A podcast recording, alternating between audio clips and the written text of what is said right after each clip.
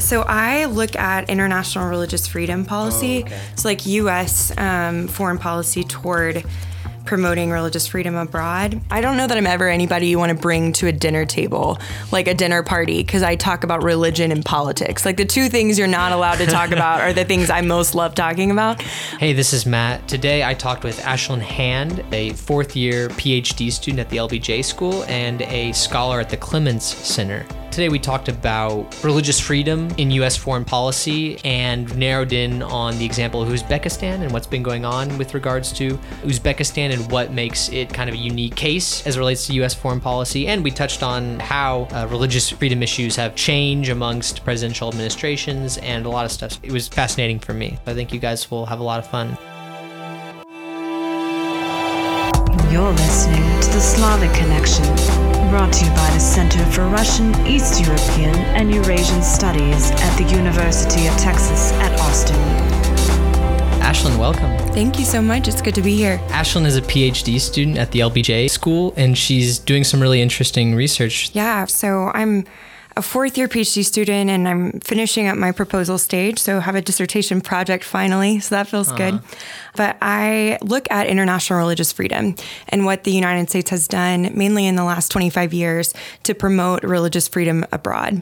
What might be most interesting today is that I can talk a little bit about what is happening in Uzbekistan and what's been happening in Uzbekistan and how that how that has changed beginning in the Clinton administration through the Bush years and then now Yeah, so um, I in the guess a, Obama a and little Trump. bit of background for our Yeah, listeners is please. just that, you know, Uzbekistan, when it was part of the Soviet Union, was part of an atheist state, right? Sure. And so I'm sure that you're looking at the period where now they had to figure out how they have to deal with the fact that they're a massively, you know, Muslim country. Right. And how they, I guess, legislate around that and make laws pertaining to that. Is that Absolutely. what you're kind of looking at? Or? Yes. that- so um, we can go ahead and dive right into that Yeah. case if you want, or I could give a little bit of background on the law itself. Sure, give, give some more background Sure. on it and then we'll dive in later. Okay, that sounds good. Um, so in 1999, we passed the International Religious Freedom Act. Um, it was mainly a bunch of evangelicals that brought it together, but also um, people of all different faiths. It kind of the movement grew in breadth, and it brought together a pretty unlikely alliance of people. It was the Tibetan monks. Um, there's a strong contingency of people trying to work for against religious repression in Tibet. Same was true for Muslim populations in China, um, but also in the Middle East in some places. Uzbekistan being one of them, as well as Christians throughout the world. Um, so, after this was passed, there was a new office in the State Department that was created. And we have an ambassador at large that handles international religious freedom on its own. Oh, wow. I didn't know that. That's fascinating. Sure. And a strange thing that, as you can imagine, um, none of these issues are taking place in a vacuum. And so the State Department kind of has become this bureaucratic place where we're trying to balance every type of concern when it comes to U.S. foreign policy. So you have security concerns, you have economic concerns, you have alliance relationship, treaty obligations, all happening at one time. Often, unfortunately, human rights can go to the very bottom of that. The criticism that's been levied before is that the State Department is religiously illiterate. Um, it's a hard thing to be literate about because there's so many different faiths and they proliferate so differently. But unfortunately, it can be an understudied issue at all areas of government. And one of them is at the State Department. And so, seeing kind of reacting against that, this act was passed, hoping that by shedding, highlighting the issue on its own, um, that it might get more traction. So, since then, every year, there's now through that office, we monitor what religious freedom looks like across the world. And is there, it's a report that comes out? Yes. Okay. So there's a massive report um, that comes out that identifies what are called countries of particular concern, or CPC. And that, um, when that designation happens, typically that means that the president is then called upon through this act to make some type of policy action. Read sanctions. Um, you can waiver those sanctions based on security concerns, which, as we'll talk about in a minute with Uzbekistan, has been something we've had to do.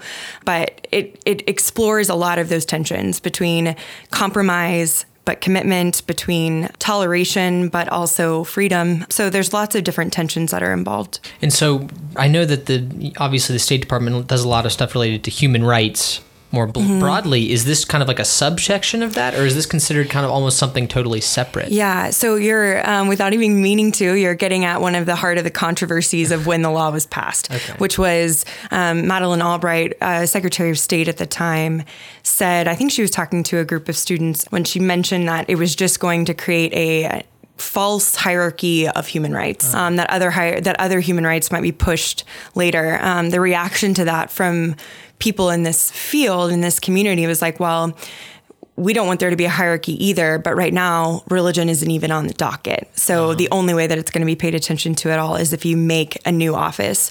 So to answer your question, it is a new entity and it's an entity that exists on its own, but it's housed within the State Department bureaucracy of I think it's human rights, uh, labor policy. So And so this report that comes out regularly, it it'll just kind of go country by country and say, Mm-hmm. here are some religious freedom issues that that we know of, and it'll kind of describe the cases that they know of. That kind of how it Exactly. works? Yes. And so you'll see that it's split up into tiers based on religious freedom violations. So tier one is where those countries of particular concern come in. So that's where we focus resources. There is technically a report done for every country. And does it touch on at all? Well, I just I know that in some countries like Saudi Arabia, there there's you know legal repercussions for apostasy, which is just leaving blasphemy, yeah. blasphemy. Is that also something? Because this is almost something where it's like it's not that. Well, I guess in a certain sense, it's kind of a freedom not to be religious or not be religious in the way Right. that you want to. There was actually, it's interesting that you mentioned that because there was, um, I think it was in 2014, but you might want to check the date. Um, 2014, there was a change in the language to include agnostics and people who are, aren't of faith um, for that very reason. that over and over, what we were seeing out of these reports was apostasy laws and blasphemy laws that that even like they were using legal mechanisms to basically um, force people into faith, which is the exact opposite of freedom of religion. And so the law protects atheists and those people of, who don't identify as a faith as well.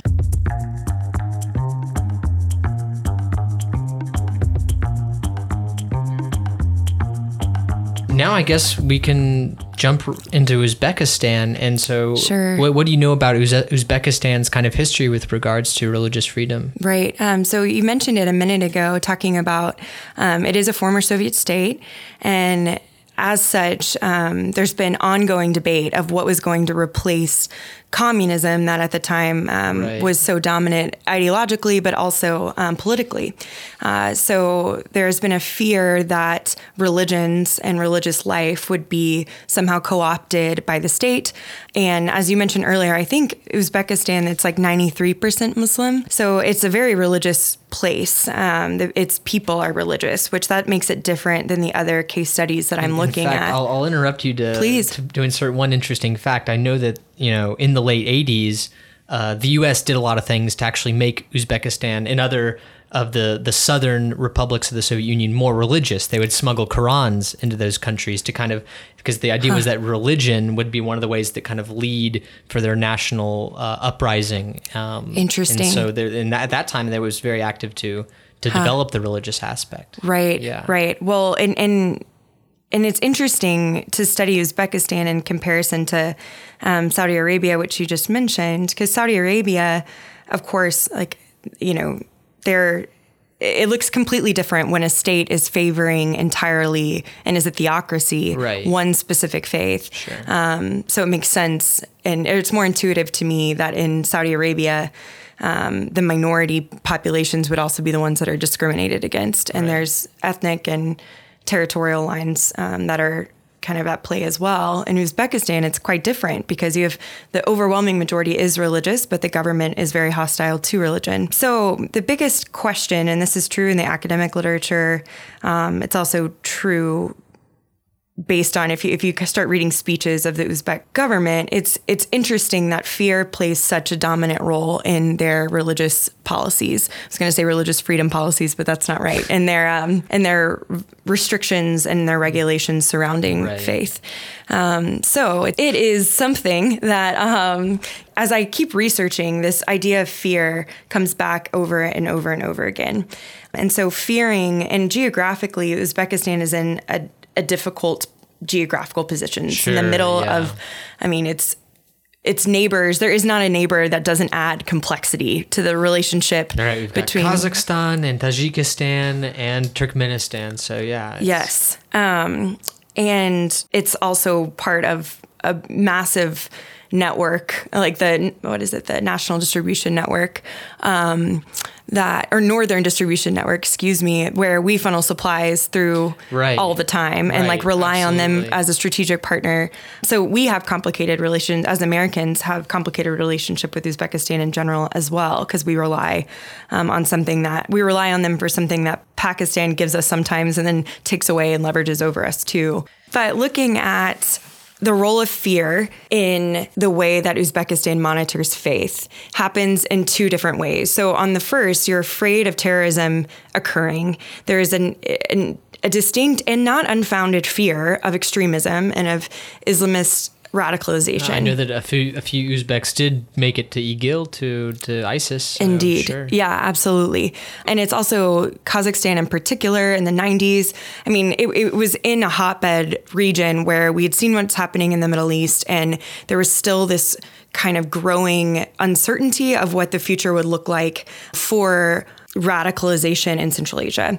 Um, and so that's part of what I look at is why that fear exists and what those tensions are saying. Because from our perspective, an American perspective would say that as you repress people, and some of my other quantitative research is arriving at this same at this same conclusion like as you repress people the likelihood for violence actually increases. Quite different than the intuition that's being espoused by the Uzbek government which says that only because radicalization is such a terrible problem and we foresee it only increasing we have to be restrictive. Mm-hmm. So the role of fear is interesting there. It's interesting to me that also in Uzbekistan you have terrorism working kind of against us in both ways. One, as the Uzbek people are being terribly repressed. And what's happening in Uzbekistan, especially around the Muslim community, it affects um, Christians and people of other faiths too, but it's absolutely targeted toward Muslims and people that they fear are radicalized.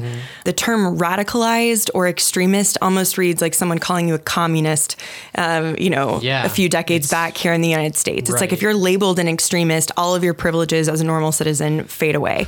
And that's happening all the time. They have judicial processes that are in place that are purely rhetorical and have no substantive impact on people's lives.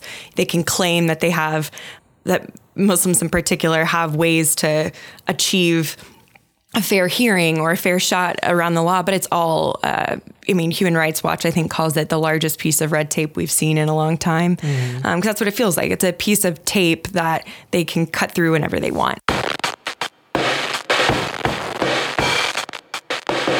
The question that's coming to mind for me is for me, and I don't know, you know, whether or not you have know anything about this, but I think an interesting country to compare to Uzbekistan is something like Turkey, which also lived for a long time under a secular mm-hmm. government and all and really secular dictatorships, but now is trying to kind of reassert its religiosity, but but can't in certain in certain ways. And so I was wondering, do you know any any? I mean, can you compare and contrast those examples between Turkey and Uzbekistan at all? Like the, the extent to which the stuff going on is directly tied to its communist past and, and makes the, the religious freedom case in Uzbekistan really unique or different from other things we're seeing. Yeah, I, you know, and I can't, I'm not a regional expert, and so I can't speak in detail of the relationship with Turkey there. Um, and I don't know even much about our foreign policy in Turkey.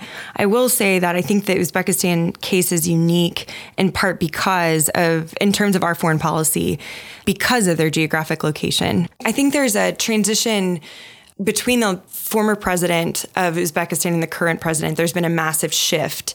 And what this is like getting away from your question, but a massive shift into what we thought was going to be a better set of issues. Like mm the rhetorical lines in the law have changed and they're getting away, like further and further away from some of the original language that, you know, the very year we passed, 1998 was the International Religious Freedom Act. That same year is the year Uzbekistan passed the law on freedom and conscience of religious organizations, which strangely is the most severely limiting piece of legislation about uh-huh. religious activity uh-huh. that um, has happened in a really long time in Uzbekistan.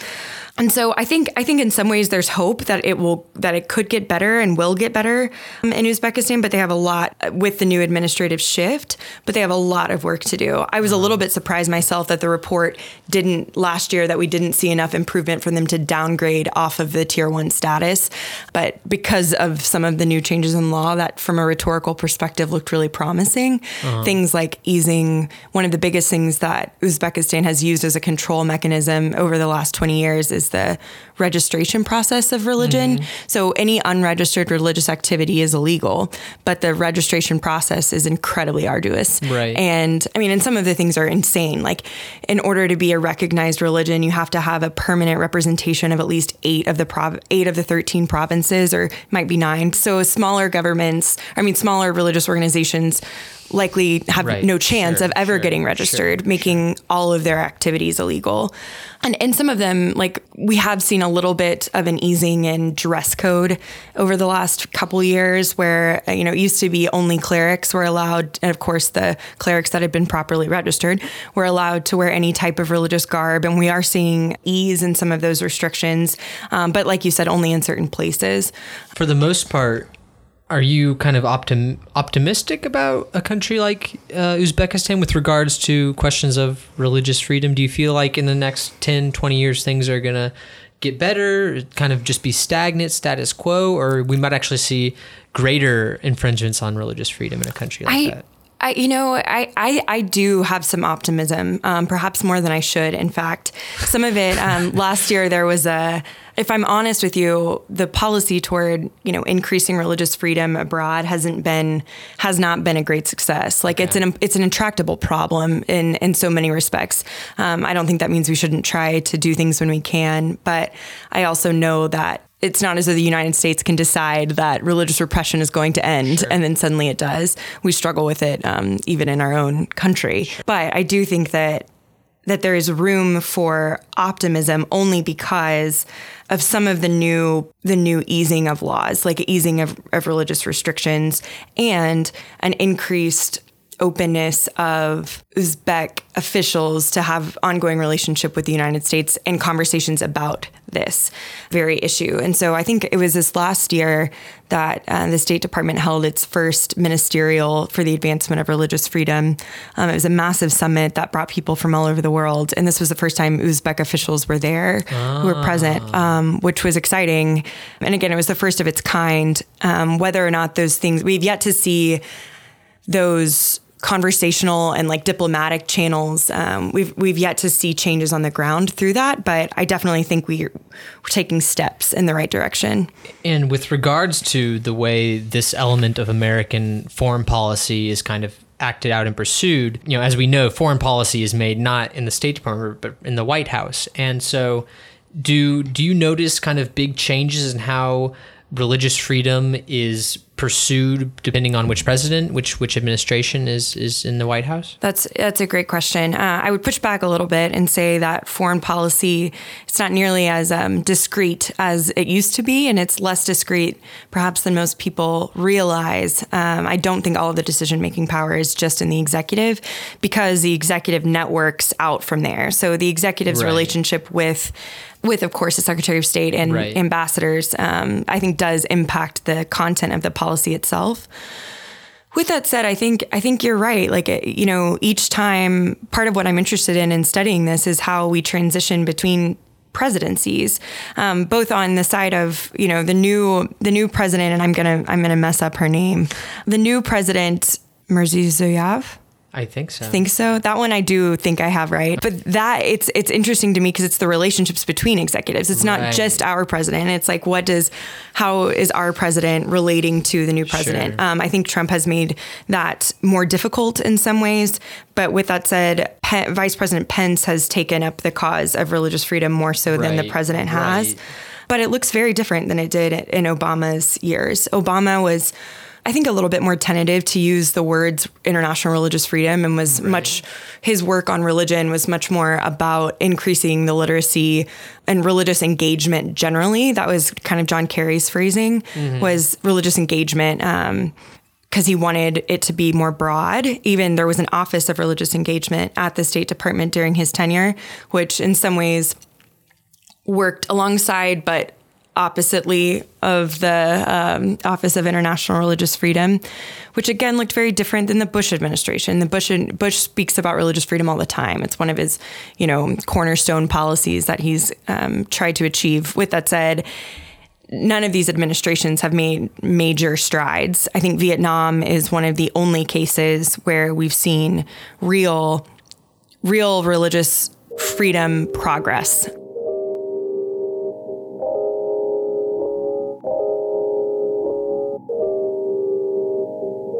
So we published this report. How do nations usually react when when they see on there, look, you know, X country is doing X, Y, and Z violations? How do they usually log their complaints? Is it formally logged? Is it they'll something they'll say to the media? And how is there any interplay between what we say and then how states react? Well, what's interesting is that I I would have expected any time we call a country a country of particular concern for there to be outrage. It's not true. Sometimes it's looked upon as, especially a state like Saudi Arabia, it's looked upon as uh, almost a sense of purity because uh-huh. they are they're not looking for the United States to give them yeah. a gold star. Yeah. Versus the opposite of that would be a state like China that even though we have more evidence of all of what they're doing, um, that they deny all of it. Mm-hmm. They deny everything. They just pretend it's not an issue, that the Uyghur Muslims are doing fine.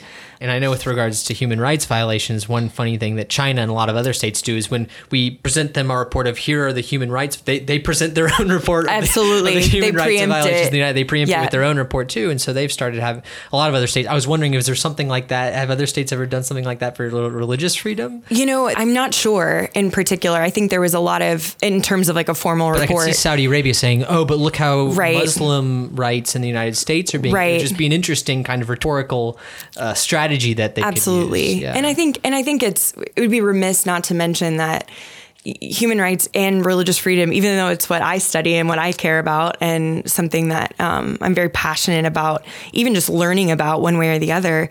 Uh, every, not everybody's that way, and so thinking about the State Department, thinking about the executive, and the number of challenges that are pulling on, you know, the top levels of government on any given day there are other things to worry about. So I think the even as this report goes out, the way that the United States handles it is in relation to what's happening between you know our relationship with that country sure, in general. Sure. Like we have very intense economic ties to China. That's going to change the right. way we talk it's about human a, rights. A piece of bilateral relations. Absolutely, sure. exactly. We have we rely heavily on the on the transportation networks in Uzbekistan and Pakistan. Like that changes the way that we can talk about our relationship sure, with those countries. Sure, sure. Um, but, but yeah. hold on, wouldn't it be a scandal if somebody if if there was found to be a connection between? I mean, that, that doesn't change how the the the religious freedom report is written. It's not like they're going to water it down just because no, this nation not at is all. Our, our ally, no. right? There's I'm sure there's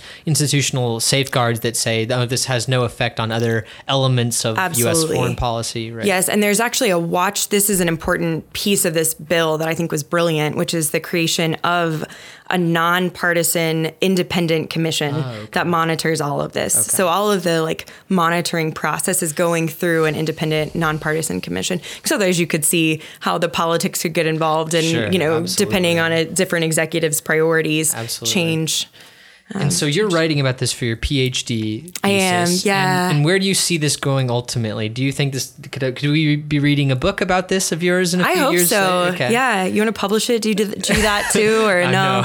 Uh, Unfortunately, well, the Slavic Connection is not yet a not uh, yet a publisher, a, a syndicated publisher. But oh, unfortunately, um, unfortunately, I don't know that I'm ever anybody you want to bring to a dinner table, like a dinner party, because I talk about religion and politics. Like the two things you're not allowed to talk about are the things I most love talking about. Um, um, and so I don't know how many people would want to read my book. Unfortunately, I spend a whole lot of my time reading through things that are terribly sad and, and reading about people's lives that have been upended just because of um, their faith. So, you know, I've tried to, even though I think those stories are important, and I think it matters that we share those individual stories. Um, some of my work is quantitative, and I found that easier in a way, yeah. like to look at things from a little bit of a bird's sure, eye view, sure.